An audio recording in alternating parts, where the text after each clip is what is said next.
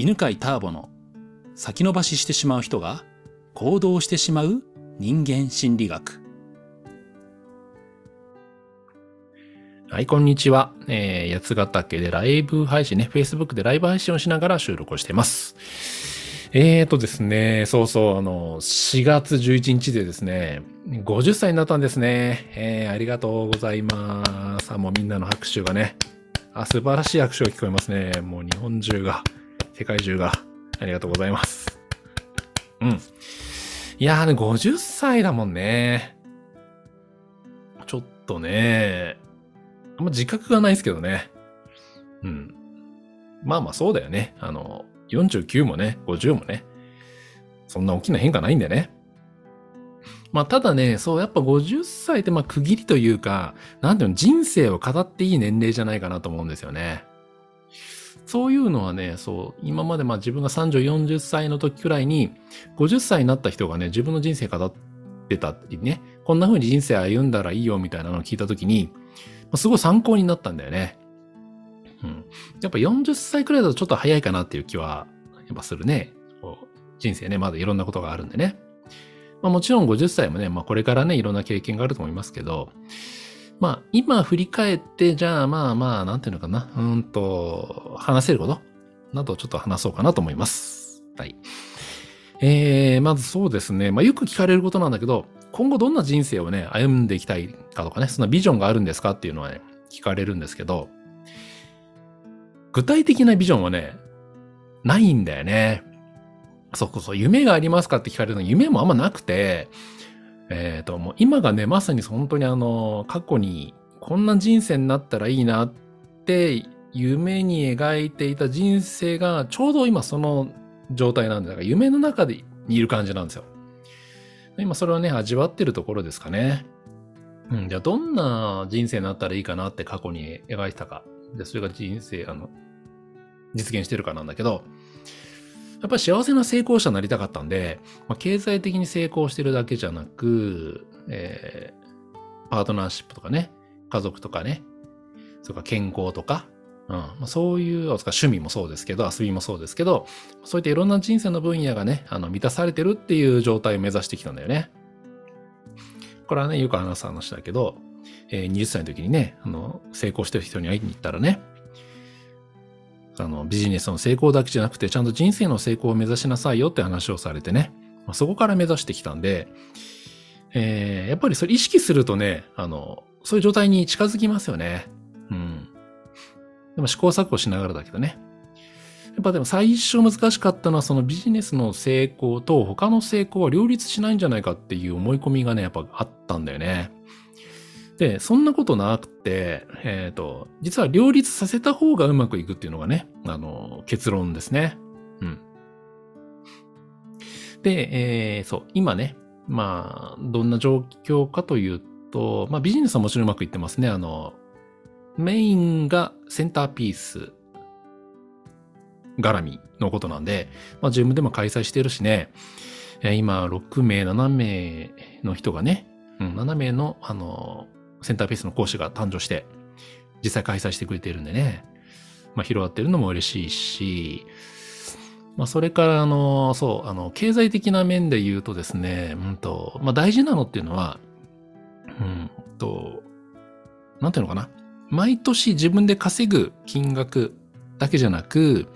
その固定売上、ビジネスで言うと固定売上っていうのもね、とても大事な概念だなっていうのはね、昔から思ってたのね。うん。これあの、経営でね、あの、安定してる経営か、安定してない経営かの境目ってどこかっていうと、固定売上があるかどうかじゃないですか。毎月、えー、お客さんが来てお金払ってくれるっていうビジネスモデルっていうのは、危ういんだよね。例えばそのコロナで、ま、コロナなんでね、まさにその通りで、うんと、状況が変わるとね、来てくれなくなったりするわけ。で、それはね、その固定の売り上げ、毎月お金を払ってもらえるような状況にしておくと、えー、安定しているので、その新規のお客さん獲得のためにね、こう、汗、アクセク、えー、しなくていい、焦んなくていいっていうのがあるんでね、その固定売り上げっていうのをね、あの、増やすようにしてきましたね。うん。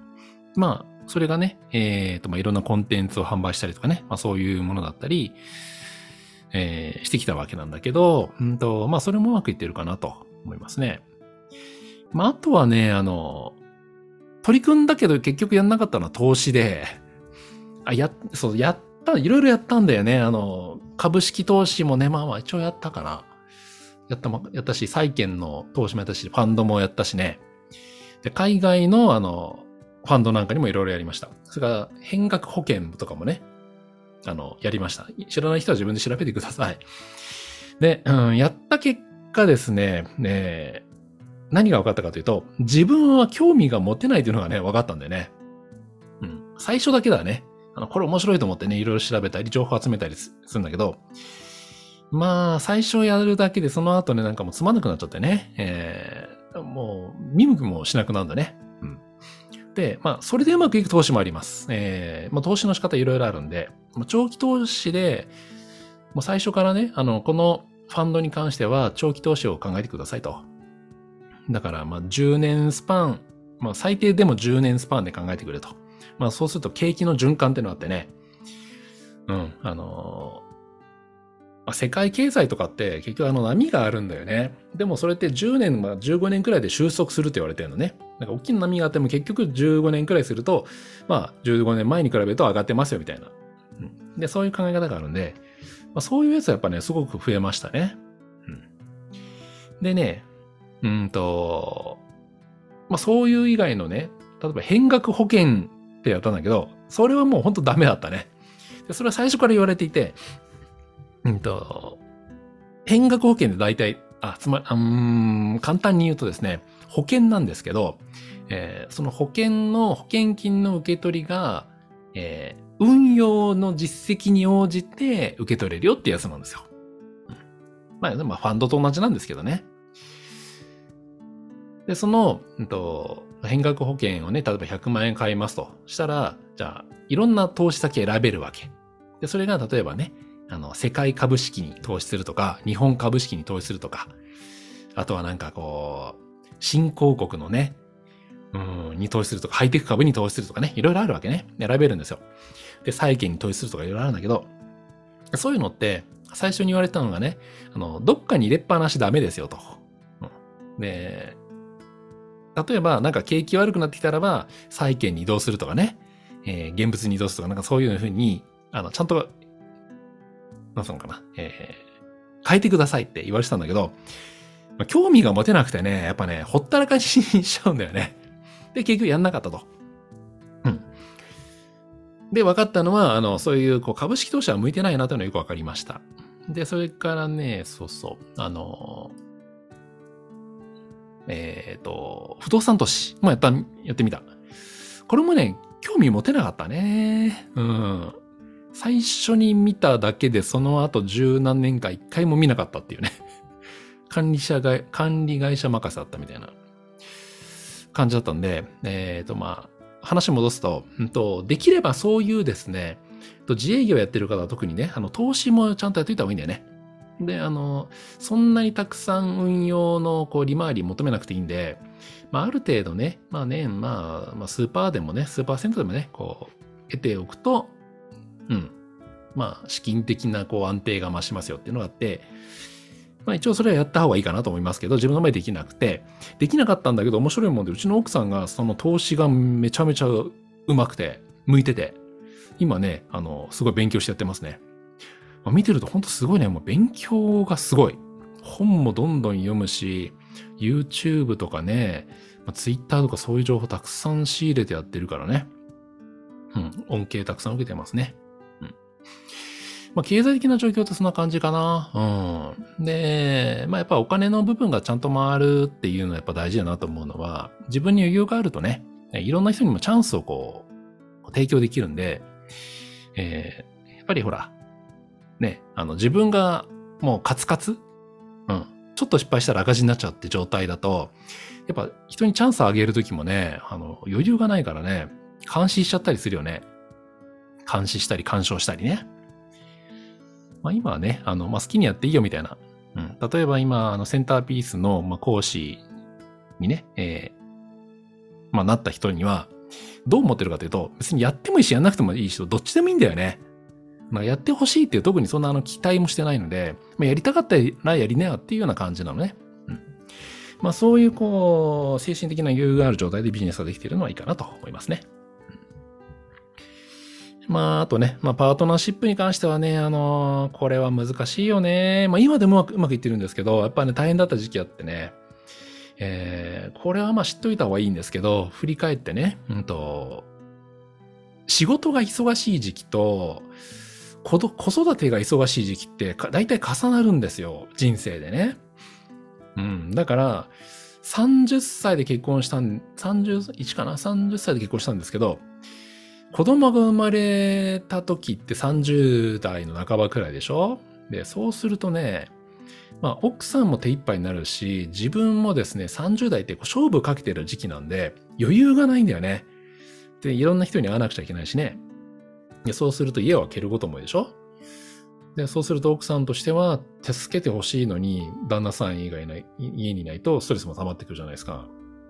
でそうするとですね、やっぱり夫婦関係も悪くなってくるんだよね。うん。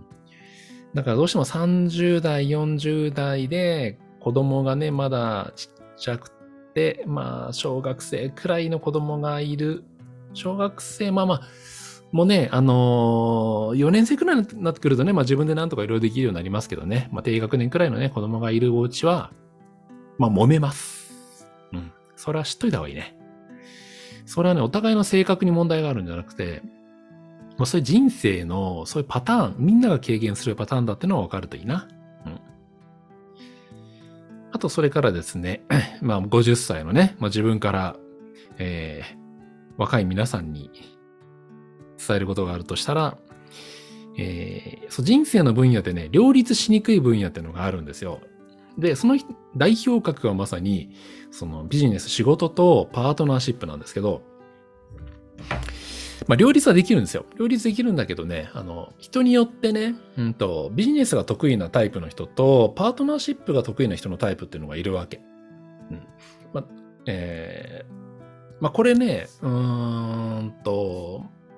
まあなんていうのかな、こう、まあ男性的な傾向とかね、それから外交的な傾向とか、まあそういうこう個性と関係しているものなんだけど、自分の場合なんていうのも完全にですね、こう、ビジネスがね、得意なタイプなんで、そういう人っていうのは、うん、何が苦手かというと、えー、家庭に目を向けて、そしてパートナーの気持ちを組むっていうのがね、苦手なんだよね。